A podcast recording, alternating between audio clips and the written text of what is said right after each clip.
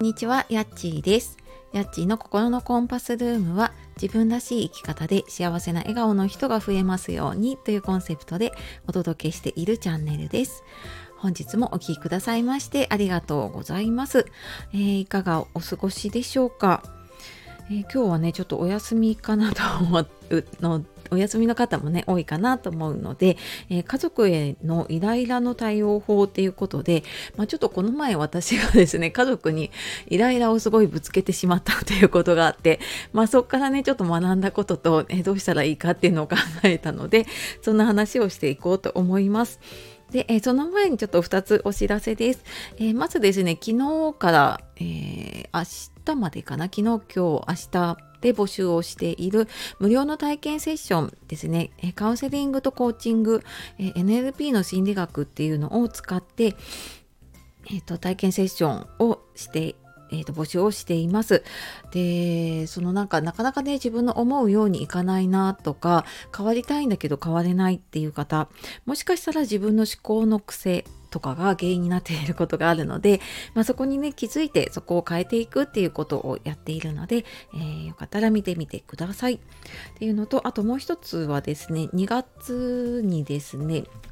やりたいことに時間が使えるようになる無料のワークショップをやります。で、こちらの方も今募集をしているので、えーよかったら説明欄の方から見てみてください。で、えー今日はね、家族へのイライラの対応法ということなんですけれども、まあ特にね、なんか、あの、ちょっとネガティブなニュースとか、うーん、ちょっといろんな不安とかね、心配とかが大きくなっていると、やっぱりなんかこ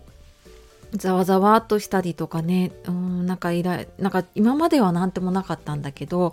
こうなんかイラッとしたりすることって増えてませんか？うん、まあ私はこれが原因なのかわからないですけれども、うん、なんかやっぱりね、ちょっと家にいる時間が増えてくるとやっぱり家族とねいる時間とかが増えてくるので、うん、まあなんか家族だから親子だからねそういうなんか距離が近い人だからこそ余計にねイライラしちゃうのかなっていうことがあります。でなんかこれあの今日家族へのってやったんですけど特にあの 身近な人とかねあの仕事関係友人関係とかでも同じです。であのこのイライラしちゃうってねあの私はですねこの前ちょっと親子でちょっと片付けバトルがありましてもうなんか家の中がね散らかっててってこれ前にねあの親子トークとかやっていたのでその時に結構話してるんですけどやっぱりなんか散らかっていてでなんかそこが全然気にならない時もあればもうそこでもうイラッとしてその片付けのことだけじゃなくていろんなことにもうあれもやってないこれもやってないみたいなことがね出てきてそんなねイライラをすごいぶつけていてですね。もうなんか自分自身もうんなんかそのイライラの気持ちがもう止ま止まらなくなってですねっていうのですごく嫌な気分でね一日終わったなっていうのがありました。でなんかこのなんかイライラっその、まあ、アンガーマネジメントとかだとねもうちょっと多分違う考え方かもしれないんですけれどもその怒りって二次感情って言われていてうんなんか分かりやすいのがこのガスの火をつけるっていうのかな。でその燃えてるのがもう怒りですよね。怒りが燃えてるんだけれどもその怒りのスイッチガスのスイッチを入れるね。そのスイッチがあるはずなんですね。でそのスイッチになっているものって家族に対してなんかこうするべきだとかこうあるべきだみたいな自分の理想とか願望とかっていうのがその怒りのスイッチになっていることがあります。でうんと私で言うとそのなんかこう家の中はきれいにするべきだとかね使ったものは片付けるべきだとかあのみんなね家をきれいにしなきゃいけないみたいなねそういうのがあってでそれがまあ怒りのスイッチになっていて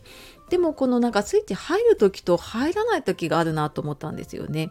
であのその火を燃やすのにはガスが必要なんですけどそのガスになっているものが何かなっていうと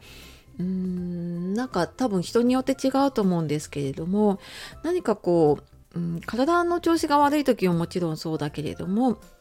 ちょっとこう気持ちの心の状態がなんか乱れてるとかねバランスが崩れてるような時、うんまあ、ストレスが溜まっていたりとか不安が大きくなっていたりちょっとネガティブな感情が強くなってたりとかちょっとマイナスなものが強くなっているとそれがこうなんか火を燃やす元になってね怒りを燃やすというかスイッチ入れる元になって